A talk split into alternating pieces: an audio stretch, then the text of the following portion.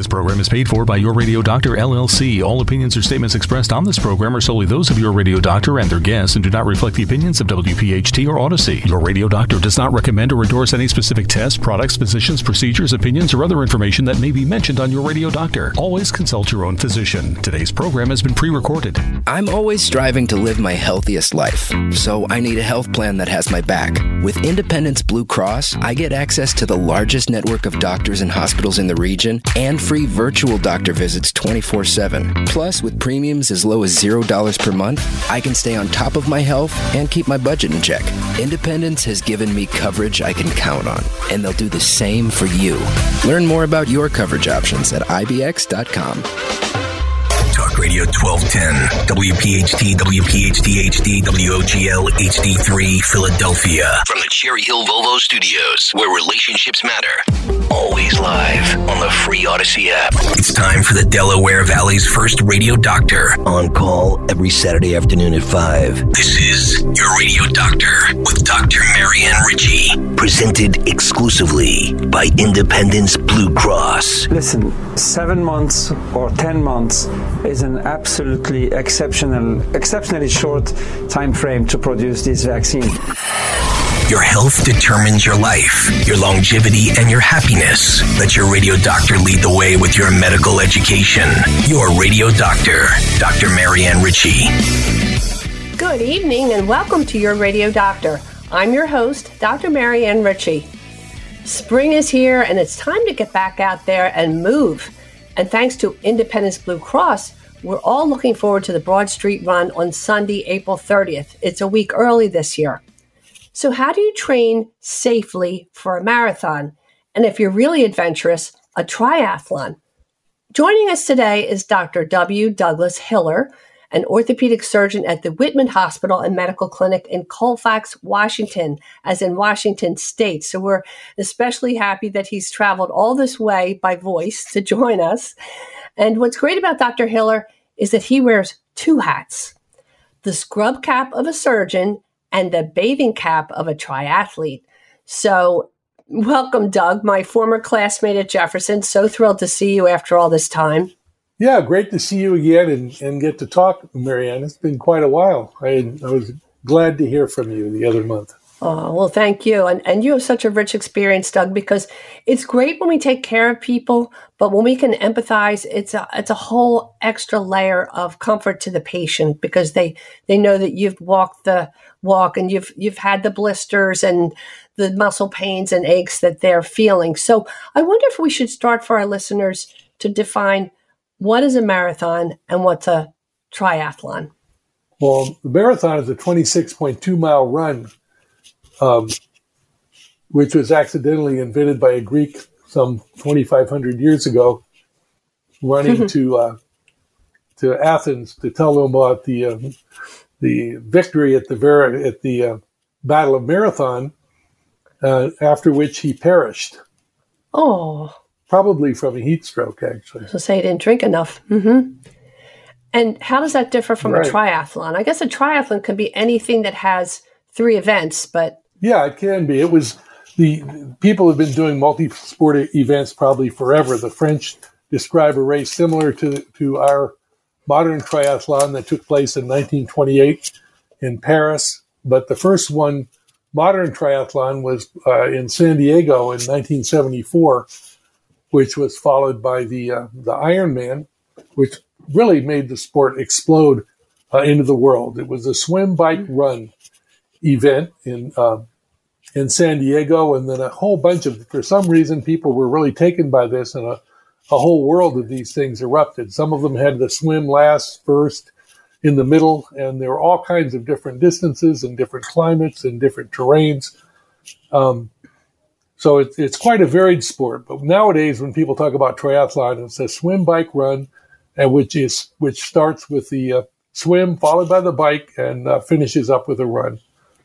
People had tried having the swim last, but they found they needed too many lifeguards, so it was moved back to the front. Oh, And you make a very good point. If you want to be strong, maybe it's smart to start with the swim because you can drown if you're exhausted. Whereas if you're running, you can always slow down or stop. So the Ironman is the behemoth. That is the gold standard of the toughest in terms of 2.4 mile swim. And then you get out and ride 112 miles on your bike. And then a marathon of 26.2 miles. I know people realize it's long distance, but any of those things alone, 2.4 mile swim, then 112 bike, then take a breath and run 26.2. Now, I always thought that the Olympic triathlon was the same, but it's actually, if the Ironman's like 140.6 miles, the Olympic is only 32 miles. They're all truncated. But why do some people think that's a little harder? Well, they're kind of different sports. It's kind of like the difference between running the mile and running the marathon in a way. It's one is very, very, very intense. It's kind of like actually, it's kind of a better comparison is running 400 meters versus running 1,500 meters. One of them is a lot closer for an endurance athlete. Is a lot closer to the top speed than the other one is. They both take a lot of time to train for, but the longer the distance, typically the more the hours athletes spend. So the Ironman requires, for most people, more hours of training. The as far as how hard it is, it's kind of how you feel about it. The Ironman requires that you put up with perhaps a lower level of discomfort for a much longer period of time, and both of these races, I think the most fatigue, of course, happens in the run itself. So some people kind of look at it as a swim and the bike or the warm-up for the run. And running a 10K, as people do now, men run the 10K regularly under the Olympic quality, world-class Olympic distance triathletes. Do this it's a 1,500-meter swim, a 40K bike, and a 10K run. So at the end, they're running a 10K, and in the races, they're running the 10K regularly under 30 minutes. Wow! So their triathlon 10K would win many 10Ks around Philadelphia, for example. But it's just so intense because they're trying to beat the clock. Although a triathlon that's Ironman is pretty much 17 hours, whatever you can fit into 17, and then they close the lane. Now, Doug, I know we chatted the other day, you've done Ironman about 10 times. What made you want to do it to begin with? I know when we were in medical school, your shoulders took up the whole room because you had been a college swimmer, and that's just a whole different level. What made you want to jump in and try Ironman? Well, a friend of mine made the subtle comment that, Doug, you're really getting fat. You need more exercise, and I've just done this race in Hawaii called the Ironman. And you need to do that race. You get to go back to Hawaii, which is where I'm from, and this will give you an excuse to exercise more and you'll feel better. And he was right. He was a couple of years ahead of us at Jefferson. So I had no idea really what it was. I hadn't seen anything about it. But he told me where to get the form. I sent the form in and they sent me an acceptance after I sent my $150. And that year was actually the last year you could go just by showing up. And that year it was a kind of a zoo. We had a guy on a bicycle with a buffalo head. He swam. He swam with a buffalo head, and then he rode his beach bike 112 miles on the lava flats, up and down, over the hills, up the mountain, and back down, and then ran with his buffalo head. That was the last year, I think, of the buffalo head. After that, and the average finish time, well, the winning finish time that year was probably in the 9 hours. The winning finish times now are in the 7 hours, which seems impossible. Yeah, and I've been to Hawaii a couple times as a tourist, but I was reading about the Ironman and the conditions. It's warm, but if it's too hot, and we're going to talk about some of the problems runners or athletes face of heat exhaustion, heat stroke, but also the wind. That doesn't make the biking or running easier when you're running or cycling in the wind, but. So we could spend an entire show talking about how to train safely for an endurance sport like this, or an endurance event, I should say.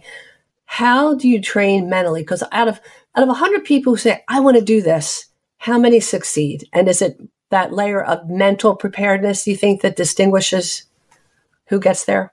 Yeah. First, I want to clarify. I actually did the Ironman itself 3 times. I don't want to pretend to be something I'm not, and that was enough for me.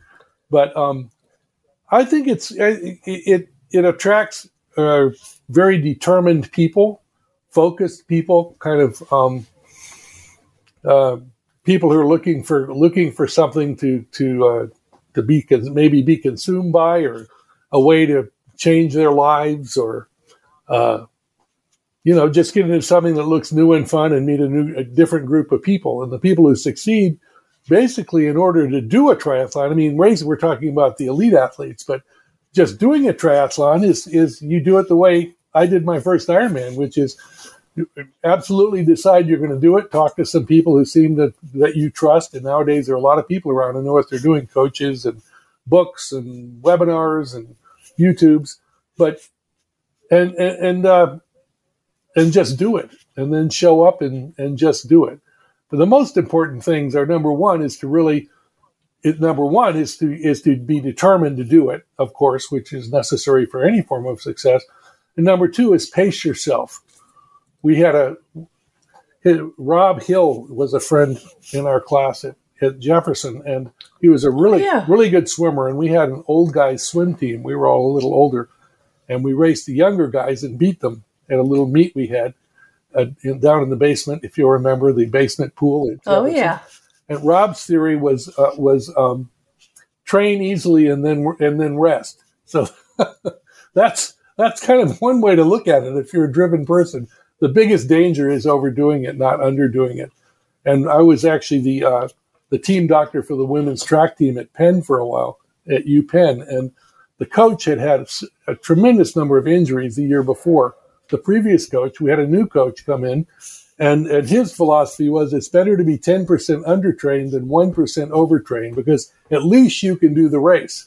They had so many girls young women who had to stop racing because they had stress fractures, they had Achilles tendonitis, they had hamstring injuries, depending on what they were doing, and they couldn't race at all. And that's a really common, if you want to be a champion, you have that spirit. The biggest danger is overdoing it. Mm-hmm. So I would think that you start out, say, with the running, with long, slow sessions with mixed routes, and you're going to mix up hills versus flat and that sort of thing. And as you said, there's so many people who are experts in this now. Do it with advice from people who have already done it or who are physiologists, and the same with cycling. But I think the important thing about swimming, if I'm right, is that you're not practicing in a pool anymore. You're in open water. So be familiar with that place where you're going to be swimming. My two of my kids did the, I forget what they call it. The Philadelphia Insurance Company has a triathlon in the summer, and it's, I don't know, half a mile swim. It's all shorter distances, certainly. And I watched them all jump into the Schuylkill, and I thought, gee whiz, I hope for those people who aren't great swimmers that they're not flailing or kicking and they hit somebody in the head. Sure enough, I guess it was the third group that jumped in. They pulled somebody out of the water who had been kicked in the head. So you have to swim defensively, I would think, right? Well, number one is that the most challenging part of a triathlon is the swim for most people. Unless I grew up in Hawaii, I grew up swimming. I was still swimming in medical school. I'm still swimming. And it's easy for me. It's no big deal for me. I grew up body surfing in waves that are as tall as my house, and being in the water didn't seem like a big deal. But I must say, probably the most stressful, I played water polo in high school. And anyway, so I've been in a lot of stress in the water, but the most stressful moments I remember having in the water was the start of Ironman races, where my first year we had 880 people, and there was a single wave start, men, women, elite swimmers, floaters, people who've never been in, people who were asking if there were salt in the water, kind of a deal. And to your point, though, I was lucky because I was generally a faster swimmer. So I went out, I started in the front and got beaten and kicked and all the usual stuff, didn't lose my goggles and pulled away after a while and swam with people my speed. And it was okay, but it was a terrifying 5 minutes because people kind of lose their minds.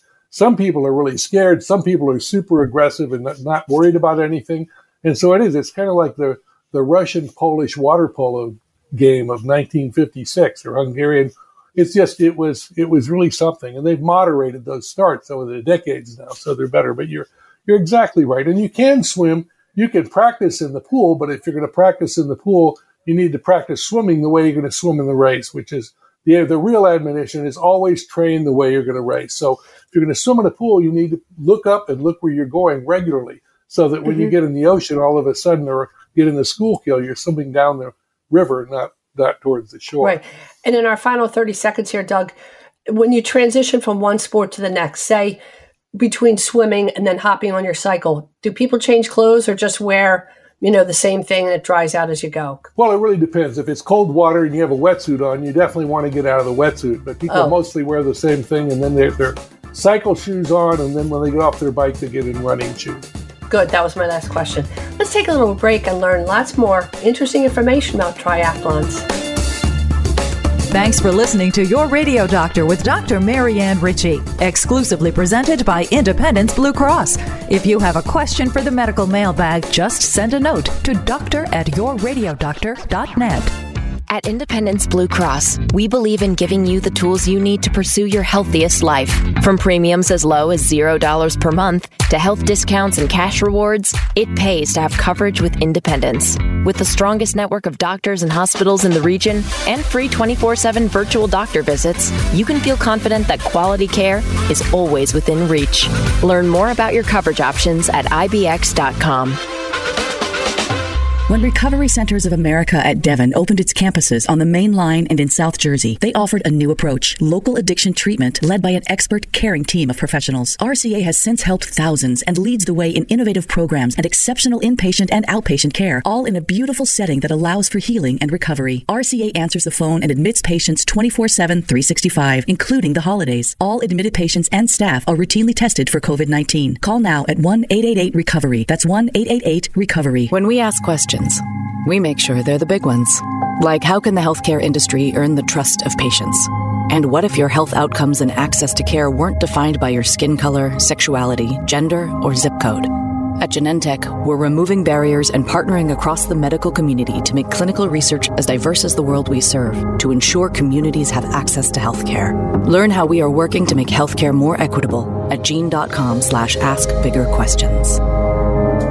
This is Dr. Marianne Ritchie. Colon cancer, the number 2 cause of cancer death. Initial screening has been lowered from age 50 to 45 because numbers are rising in younger people. Join the Blue Lights Campaign in March. Put a strand of blue lights on your home or business, a blue light on your porch. Send a photo of your lights or of you wearing blue to info@bluelightscampaign.com, info@bluelightscampaign.com. Stop cancer. Get screened. And we're back on Your Radio Doctor with Dr. Doug Hiller, superstar triathlete himself. Doug, it's so great to talk to you because we said you've walked in and have swum and have cycled in triathlons at least 3 times in Ironman and other events. So what happens during the triathlon? We know that we see runners and people run up to them with drinks, but there are tents that offer drinks, right? And then there are medical tents. What does a runner see along the way or a cyclist? Well, if somebody gets in, first, the race courses have gotten very sophisticated. The races used to be somebody would put up a notice in a locker room and 10 people would show up and do a race and no doctor, no nothing, no regular course. Now they're extremely organized. USA Triathlon is a fantastic place to go for these things. USA Triathlon has certified coaches, certified trainers. That is a perfect resource. And if you're thinking about doing a race, you should definitely join. You're joining a huge club. I think they're close to 1 million members. They also help. I was actually their second chief medical officer and the first U.S. national team doctor for USA Triathlon for World Championships. And we looked at what do we need at these races? What's going on? Your question exactly. In the swim, there's a medical tent. There should be people on paddleboards or surfboards or boats or kayaks. At Ironman, we have divers who are underneath looking up. If you watch the races on the video, you can see amazing views of 1,000 people. Now they have 2,500 people in a race swimming over. That's 5,000 legs. That's a lot of legs out there. But these are staggered starts, so they're not nearly as bad as these. They're still probably terrifying. You had asked me before, what did it feel like? I was terrified when I got in the water. I wasn't terrified. I have never been so pumped up in my life. I think I swam for about 100 yards before I realized I wasn't breathing. So that eased one of the feelings of distress. Yeah. Oxygen, our friend. So at the end of the swim, we tend to see things like bruises. We haven't seen anybody with a broken rib in a long time, but I've seen one. We had a world-class athlete who was a patient of mine who tore a hamstring, getting kicked, going around a buoy. Oh. It was an impressive MRI scan. She ended up being fine. We have people who get respiratory problems from inhaling water, and we have think of that. We have eye injuries that we take care of, be one or two a year. I mean, these are very rare, but they do happen, and they're really important. And our athletes at Ironman, you know, they're from like 18 to 80. And so things in older people, you have to take everything as if it's the worst thing. Well, you know, in medicine, what is the worst thing this can be? And you start there and work your way down. And rarely, but sometimes it really is the worst thing. So if somebody comes into the medical tent with chest pain, we treat them like they're having an MI. Oh, you have to. Yes. So that's the swim. On the bike, the most common problems on the bike is bike accidents, people falling. Occasionally, somebody will be dehydrated and keel over riding a bike. They're absolutely determined. I'm not going to stop for anything, and they learned the lesson I learned.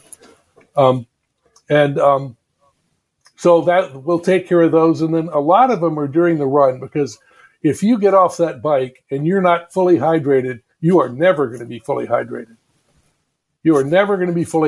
So, and you can rehydrate as much as you want if you practice on a bike. So rule number one, you want to get off the bike hydrated. You want to get out of the water. I mean, you don't want to drink the water, but you want to hydrate before you swim, because you lose about as much fluid swimming as you do cycling or running, because it's a function of how hard you exercise. And then at the end of the race, we see all kinds of things. We have people who've shown up with diarrhea, who I'm going to race even though I had diarrhea for 3 days. Bad choice. Those people end up getting as sick as you can imagine. They have serious electrolyte disturbances, and they're at risk for a lot of things. So the medical tents, you're usually aid stations along the way. As you said, typically every mile or so, there's water on the run. There typically are either at Ironman, we have 6 or 7 vans out on the course just patrolling, but the race course is 50 miles long out and back. So shorter races just have around the perimeter of the race. Races like the World Triathlon Olympic distance races have their lap formats, so we can do them in cities, and they're really fun to watch. So you only have two or three little aid stations, and you might have medics with life packs, and then spotters everywhere on the course. So there are people who can see the entire course, have radios, and let an ambulance know. There are ambulances waiting that have easy access to the course and will travel in the proper direction. You want an ambulance going in a counterflow with athletes to take patients back to a medical tent. There's typically a central medical tent that is set up to take of any super emergency thing, although they vary depending on the location and the country, because they're all over the world. And of course, it's necessary that there are city and county or private ambulances available around within minutes of the course. So that somebody got to really get from. And I'm sure some of your experienced athletes are ready for blisters. The more common first aid kind of things like blisters or rashes when your thighs rub. And there are ways to stay ahead of that, right? Aren't there Vaselines or preps or creams you could say, okay, to prevent that? Or even bleeding nipples. I know my husband, we lived in New York. We watched New York. We lived there 3 years. The first year I watched it by myself because he was working. The second year we watched together, and he said, I'm doing that. And he trained for 10 months. And that was one of the things a lot of the runners say. So they put Vaseline or Band-Aids on their nipples to protect from that constant chafing. How about what are the more common musculoskeletal injuries that you say you're an orthopod and you've probably had them yourself, huh? I mean, we say tendonitis, but it's also tendinopathy or pathology of the tendon from that overuse. And so maybe popping an ibuprofen is not going to help because it's not necessarily inflammation. It's, as you said, you have to have built-in recovery time, yes? Yeah, that's a huge question. As far as the nipple thing made me think, a friend of mine who'd done the race done the Ironman about 8 times, had a new sponsor, and they gave them a new jersey the day before the race. Never wear anything you haven't worn in training. Never, ever wear anything. Don't wear different socks. Definitely never wear different shoes. And don't even wear a different T-shirt or shorts, because this person ended up with raw underarms and raw nipples, and just it was terrible. It was a nice looking little jersey, but it didn't fit. So rule number one. As far as other injuries, during the race, we see people who get muscle cramps, muscle tears. I've seen. When I was practicing on the Big Island, I actually had a guy with a femur fracture from a bike wreck. Car versus bicycle injuries are rare, but they do happen. You want to be on a course that's closed. If you're going to do a triathlon, get on a closed course. Do not race where there is traffic. But yeah, anything you can imagine for overuse. Stress fractures are really common among women. We did a study of 2,438 triathletes, a survey study, and 25% of the women had stress fractures. About 17% of the men had. I've had several come through my office when I was living on the Big Island and actually on Oahu too, were with stress fractures of the hip. So you get groin pain. You don't know what the groin pain is. So one thing is when you get joint pain or bad muscle pain or what feels like bad tendon pain, go see an expert. Go see a sports medicine doctor. Or if you have an athletic trainer, talk to your athletic trainer. If you have a friend who's a physical therapist. But anything that doesn't get better, you really want to check on that, because these are ways to ruin your year of training, and I see it happen all the time. Or that joint for the rest of your life, right? Yeah. Possibly. Yeah. I mean, I've had 2 people who found out they had a stress fracture of their hip who elected to do the Ironman within a week. Neither one of them fractured all the way through, but they could have, and they could have ended up with a total hip. Yeah. So you want to be smart about these things. Believe your body. Find out what your limits are and trust them, and trust the way you feel, because there's nothing. An MRI scan is not as sensitive as the way you feel when you're exercising. Very, very good. You know things before an MRI scan will show. Very good point. We talked a little bit earlier too, Doug, about hydration. And I had read a couple of articles that said, after you finish, multiply your weight by the number of this or that. And there is no exact formula for each person. And one of the dangers of drinking a lot of water as we perspire, some of it's fluid, some of it's electrolytes, and everybody puts out a different amount of salt, let's say.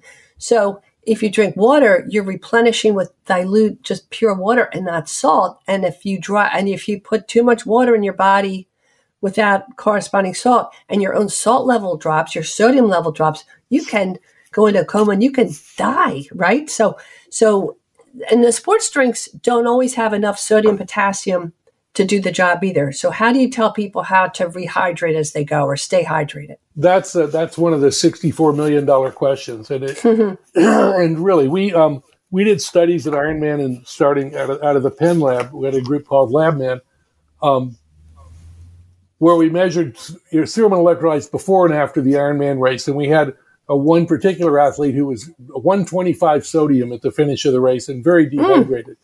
So most people who end up diluting the sodium in their bodies, which you're talking about, which can be fatal, most of those people are overhydrating. They're drinking too much water. So what that means is they're drinking by what they feel, which is wrong. You should know that I need to be drinking every mile marker, I need to take 2 sips, or every 15 minutes I need to take, not because you think it feels right on that race, but because you've done it 50 times before you did the race when you were training. That's the right way, and it will not happen to you probably if you do that.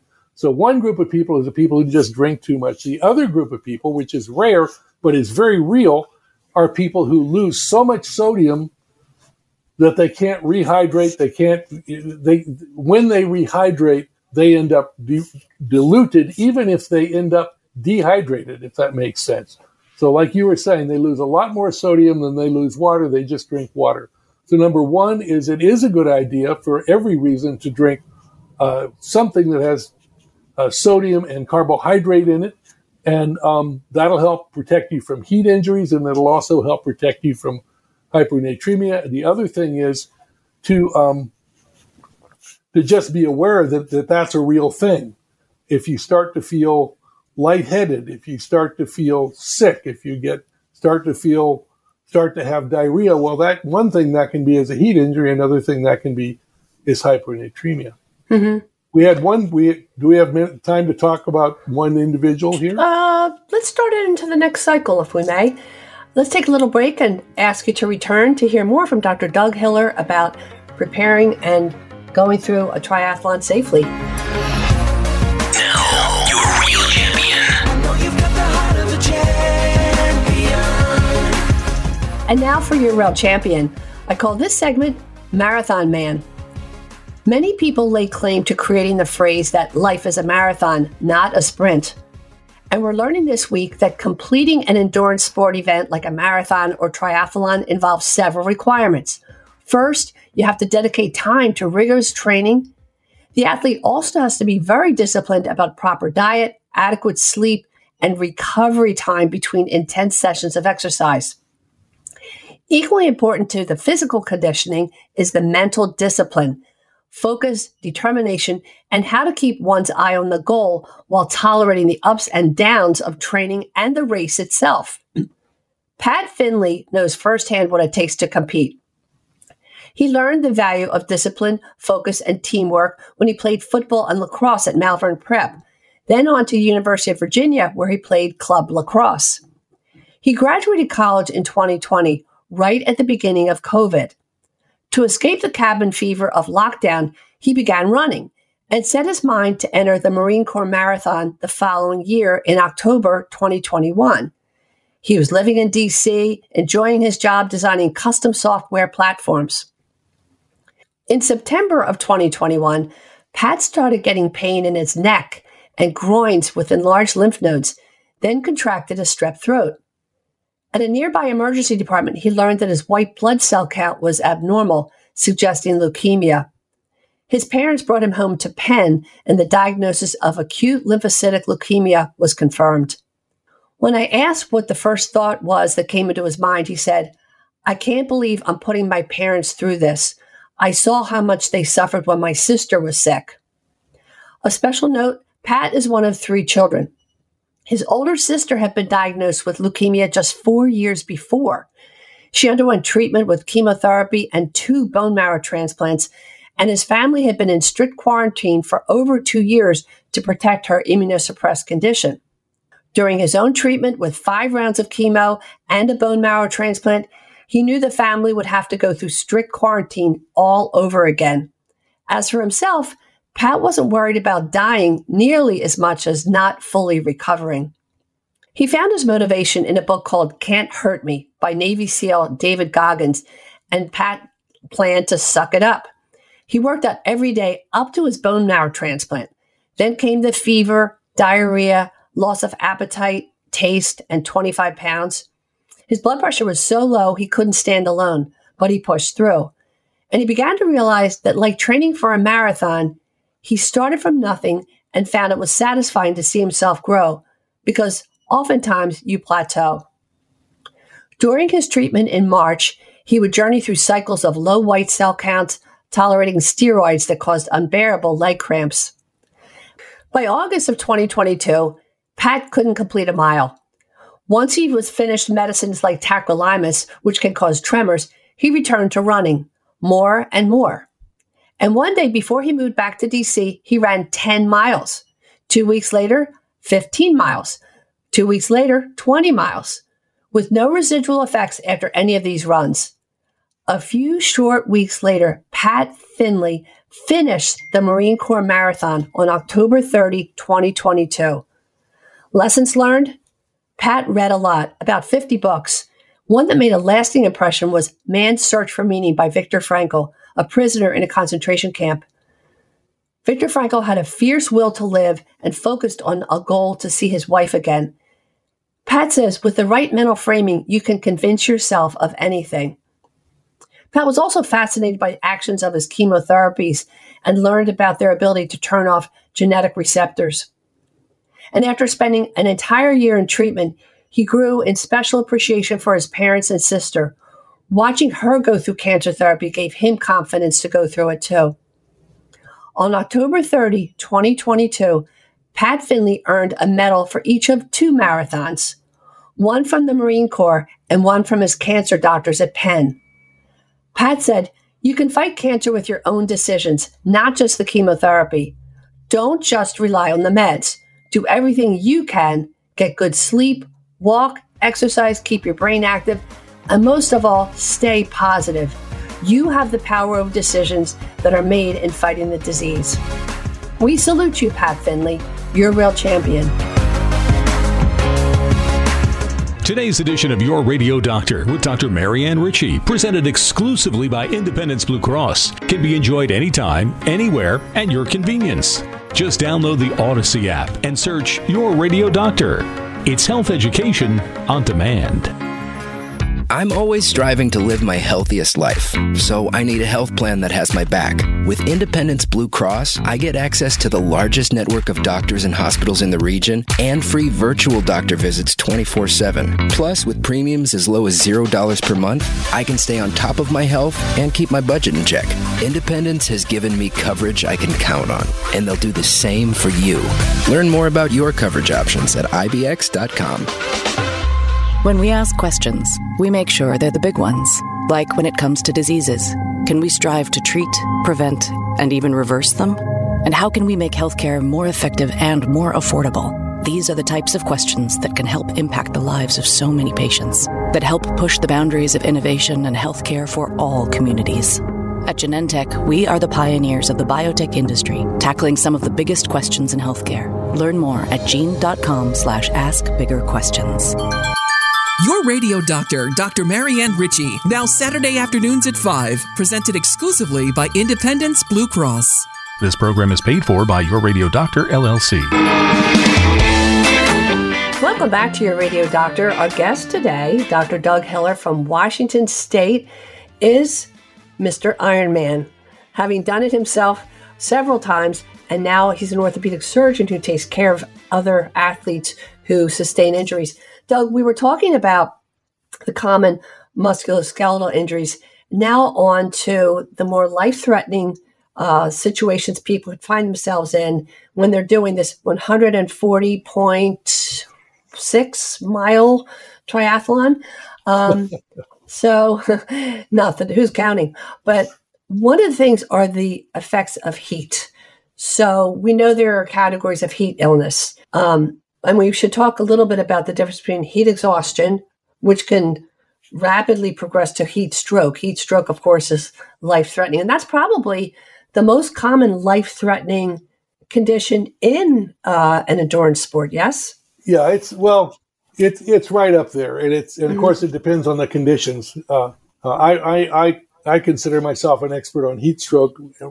Here's a quick story. I was living in the residence halls at Jefferson on Spruce Street, training for the Ironman. And the first race I tried to do before the Ironman was the National Masters Sports Festival in 1982, I think.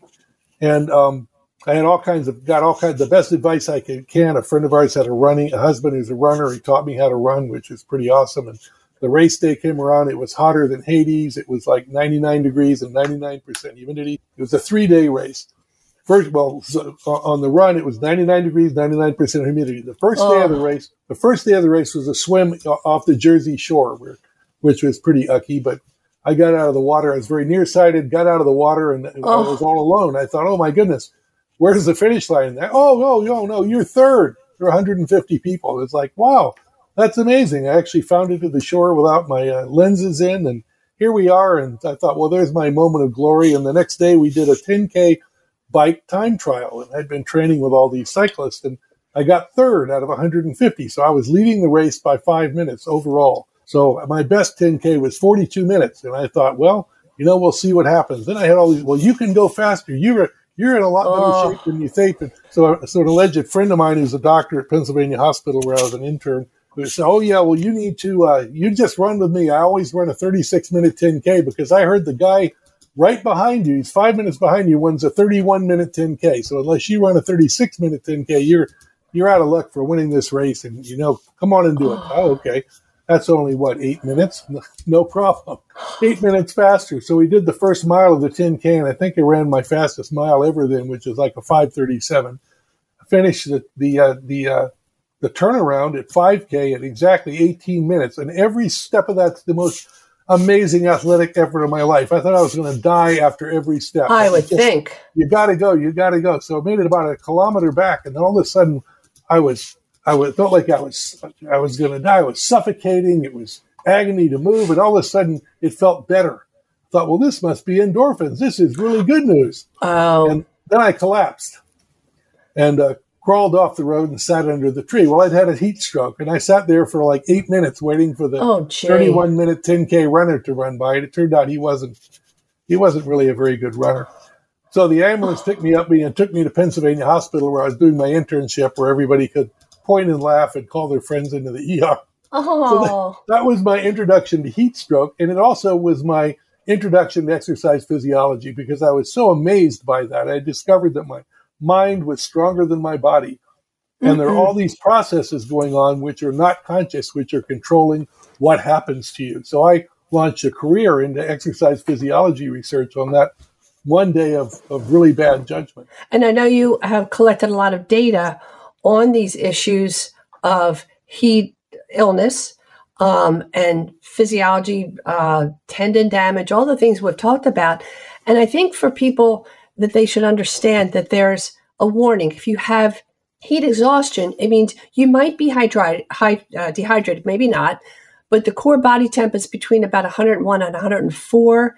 And there's no significant confusion or seizure, but you may be mildly confused. So that's a red flag, like get cooled off. The faster we cool you off, because if it goes into heat stroke, it can be multi-system illness with what we call encephalopathy. Your brain, I guess, is on fire. Acute kidney, liver, and muscle injury. High body temps over 104, confusion, emotional instability, seizures, coma. It can cost your life. It's just not worth that. And the morbidity or the illness and the possible mortality are a direct result of lack of oxygen and the oxidative stress, which is mumbo jumbo for too much. And the faster we cool you off, the better. So thank goodness that ambulance got you to Penzi so quickly. Well, thanks. I was happy about that too. Oh my gosh, I guess so. The oldest hospital in the country, by the way, Pennsylvania Hospital. So it is. It's really an amazing thing. I was so fascinated by that.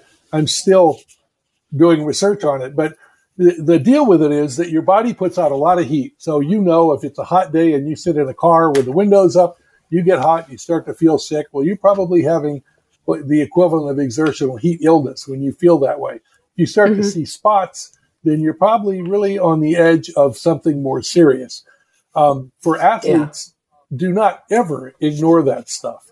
What we do now everywhere that USAT sanctions races and that the World Triathlon sanctions races is have cooling tubs at the finish line, both just for athletes who finish who feel overheated, but in the medical tent. I was at a race in the last year where we had somebody come in with a temperature of 108.5, who was. Oh my goodness! Immediately put in ice water. Thank goodness it was recognized, and this person immediately was put in ice water. She cooled down. We have a electronic thermometer. We watch the temperature decrease. We know when to take them out of the. Went to the hospital and went back. Was done. That was fine. At the end of the evening, which is pretty amazing. And then about 30 minutes later, somebody came in with a temperature of 109 rectally.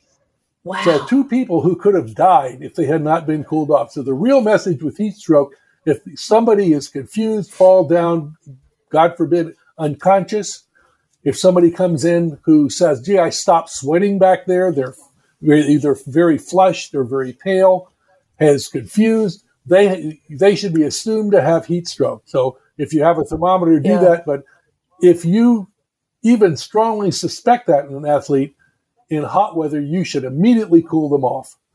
The best way to cool them is in ice water, but running water, packed with ice, anything you can do. And you do that before you wait. You don't wait for an ambulance to come. You do it immediately. Armpits, groins, well, right on the site. So there are other causes why an athlete could collapse, like sudden cardiac arrest is not, certainly very important, but fortunately it's very rare. But as you say, the spectrum of age can go up to age 80, but a young person can have an arrhythmia or heart stop.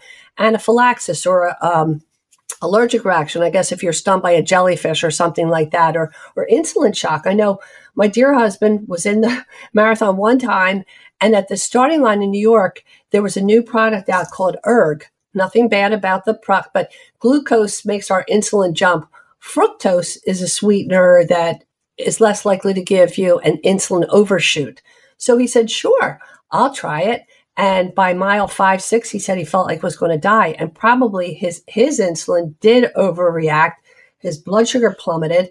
And that is certainly a scary thing. So 2 things, like you said, don't wear anything you've never practiced in. Don't eat or drink anything that you haven't done before. Don't do anything new on race day in terms of eating or drinking. And if you do have a medical issue, be sure you wear a bracelet, right? An ID bracelet saying, I have asthma, which could stir up in a runner. The other thing, Doug, that you mentioned, the heat illnesses. What if somebody, as you say, some races are in a place where they need a wetsuit because it's cold. People get hypothermia or super cold. That's probably a little easier to help people with than hyperthermia, yes?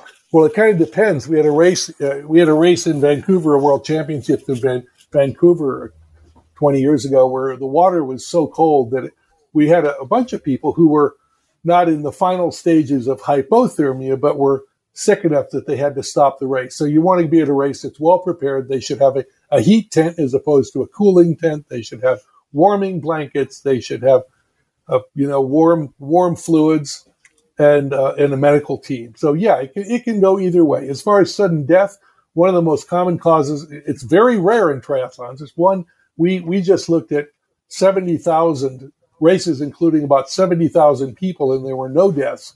So maybe 1 in 100,000, 1 in 200,000 in triathlon people die, but we have had several cardiac deaths which occurred in the water. So there's a lot of debate about what that might be, but typically it was a middle-aged man and with no real previous cardiac history who came in with a flat line. So Takotsubo, who knows what it is, but it does happen. And it's a matter also when you're swimming, always look around you and don't be like the people who climb Mount Everest. If you see somebody who's ill, just stop. And just help them. Yeah. And I think one other thing people should know, if an athlete has a history of sickle cell trait, they're at a markedly increased risk of sudden death because the heat from the strenuous exercise, the low oxygen content causes cells to sickle when they usually don't. And they will collapse and their temp isn't necessarily high like other heat illnesses. And they're conscious. They're not dizzy or confused or anything like a heat stroke patient. So it's really important that they wear an ID bracelet and say they have this history. We're going to start talking about runner's diarrhea too, because so many athletes will say they're in the middle of the race and they get this instant urge to find a place because they have diarrhea. And we'll start talking about that and carry it over. But as a GI doc, one of the serious causes is ischemia. Your blood leaves the GI tract because we got to get that blood to the muscles and to your skin to help you stay cool with perspiration and cooling off your skin. So your GI tract says, "Wow, where's my blood supply?" And the worst possibility is bloody diarrhea and dangerous, but that's rare. The more common thing is just that mechanical stimulation of running causes the lining of your intestine to secrete hormones that change the secretions. You put out more fluid that's going to give you loose stools, but it also changes the motility of the muscle. and you feel that urge at the back door, and you got to run to the potty stat. So let's pick up with that when we come back after the break. Your Radio Doctor with Dr. Marianne Ritchie is presented exclusively by Independence Blue Cross.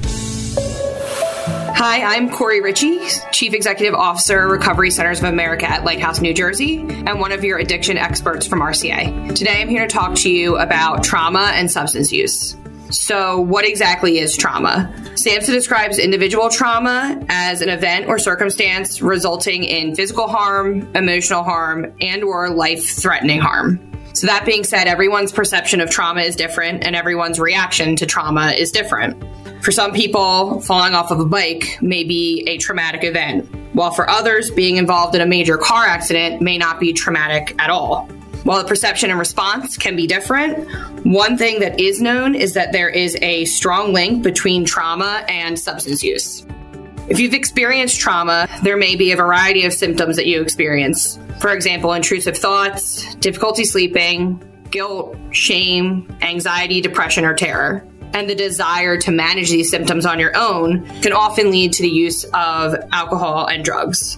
While this may bring temporary relief to the symptoms, it can actually worsen other symptoms or even cause additional medical, psychiatric, and psychosocial problems. Substance use can further isolate and disconnect you from the positive supports that you have as well. If you or one of your loved ones need help with alcohol or drugs, reach out to Recovery Centers of America at 833-969-0268 or visit rcaradiodoctor.com. That's rcaradiodr.com. We answer the phone and admit patients 24/7. At Independence Blue Cross, we believe in giving you the tools you need to pursue your healthiest life. From premiums as low as $0 per month to health discounts and cash rewards, it pays to have coverage with Independence. With the strongest network of doctors and hospitals in the region and free 24/7 virtual doctor visits, you can feel confident that quality care is always within reach. Learn more about your coverage options at IBX.com. Now, your weekly prescription, brought to you by Genentech, the science-driven company that pioneered the biotech industry to transform how we treat the world's most complex health problems. And in our final segment of Your Radio Doctor, we call this Your Weekly Prescription, brought to you by Genentech. Doug, we've learned so much about triathlons, what they entail, and the importance of listening to your body. We wanted to finish a little bit about runner's diarrhea, because the motility or the motion of your bowel changes and can give you cramping. I know that cyclists, I guess because they're leaning forward, are more likely to get upper GI symptoms like heartburn, regurg, nausea, vomiting, whereas runners are more likely to have that jostled bowel and they get the diarrhea. But I think it's also important for people to realize that staying hydrated, especially if you have diarrhea. But one of the things that changes with motility, with intense exercise, our stomachs start to empty more slowly than usual. So you put a deposit in, you put a meal in, it doesn't move forward, and then you're going to run. The slowest food type to leave our stomachs is fat. So one of the things that I would guess people would be advised is don't eat a fatty meal. Don't have pancakes and sausage before you go. No, I'm kidding. But don't eat fatty food before exercise, or especially a big run like this. Any other helpful hints? Maybe carbs, like not in liquid form as opposed to gels or bars? Yeah, probably. They say like 35 or so grams per hour of carbohydrates for a race less than 2.5 hours, and up to 90. In a race that's going to last, like Ironman distance races. And basically, again, it's whatever you want. I really bonked at a race because I thought Coke would be great, but Coke killed me. Like Stu, it was the absolute worst thing to do. So I can't say it too many times. Practice it. Don't ever try anything new at a race. And, you'll guarantee to finish. You might not win it, but you're guaranteed to finish it that way. And in the end, you don't have to be Greta Weitz. Well, she won the marathon in whatever year I lived there, 1985. I wonder if she's still running. Right. But not triathlon's a whole different behemoth kind of event. So your take-home messages, Doug, for our listeners? Well, well, just go do it. Whatever it is you want to do, do it. Do it in a thoughtful way. Get some friends or look it up or read about the right way to do things. The most important things are what not to do. Do not ignore joint pain. Do not ignore it if you get dizzy. Do not ignore it if all of a sudden things start to feel really good, because in the universe, that's almost always a bad sign. And know the conditions. Go and visit the course a few times, yes? If you can, you should do that. And one of the things you can do, the National Weather Service, there are a bunch of awesome weather programs out there where they'll tell you what it's been like on this day of the year for 10 years. NOAA can tell you that, NOAA. And that'll be a good guess of what to do. And then in your training, if you're going to be in a hot place, you ought to be working out at least 2 weeks, preferably 4 weeks ahead of time, in the heat somehow that matches the heat you're going to train in. Very good point. If you can get there for a race like Ironman, you should get out there 2 weeks early if you can, or at least be someplace that's as hot as that, or as hot as the race in St. George, or races in Arizona. Whatever you're going to do, you want to match that as much as you can. Because as you say, that was the other big point you were making repeatedly, know how much to drink. You are an experiment of one. Let's finish with that. Yeah, your whole body is an experiment of one. There's a factor of 10 difference between what my professor at Duke drank and between one of our elite athletes when we were studying this at the University of Penn drank. So find out for yourself how much you need. Find out what heart rate do you race at. There's some awesome electronic stuff out there. What are you comfortable at? I can do it at 120 beats an hour for as long as I want, or whatever it is for you. And it's going to be different for you. So what happens with your friends is not necessarily very helpful. You are an experimental. That's a great way for people to remember to go out, practice, measure in advance, and you'll be the adrenaline you have that day, it will go into your performance and not fear. Yeah. Dr. Doug Hiller, what a pleasure to bring you back, my Jefferson Medical College classmate. And we should give a rah-rah for Jefferson Medical College, now called Sidney Kimmel Medical College, but Thomas Jefferson University. And I always thought it was ironic that our school colors were black and blue. TJU, black and blue. Yeah, how very appropriate. Yes. Well, I can't wait to come out to Washington State to visit you, Doug. Thank you so much. Well, thank you very much. It was great talking with you. Thanks for listening to Your Radio Doctor every Saturday at 5 here on Talk Radio 1210 WPHT. Listen to this show, Your Real Champion, or any of our shows again on Odyssey.com. That's Audacy. Thanks to our exclusive sponsor, Independence Blue Cross, and for support from Recovery Centers of America and Genentech. Friends, we share our weekly newsletter and post our audio clips after every show on social media. I challenge you to follow us on LinkedIn, Instagram, Twitter, Facebook. Show your radio doctor some love.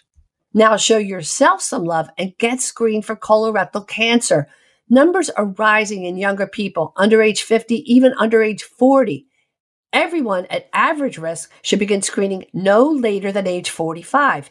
Maybe younger if you have a family history of colorectal cancer or colon polyps. Know your family history. It could change the advice you receive as to when you begin screening and how often you come back for repeat testing. Now, show the world some love.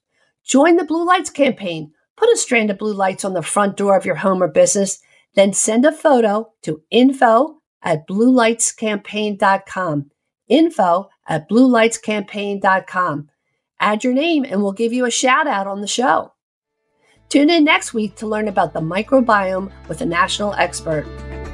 This is Your Radio Doctor, Dr. Marianne Ritchie, wishing you a happy, healthy, safe week with the ones you love, and always here to remind you that your health is your wealth.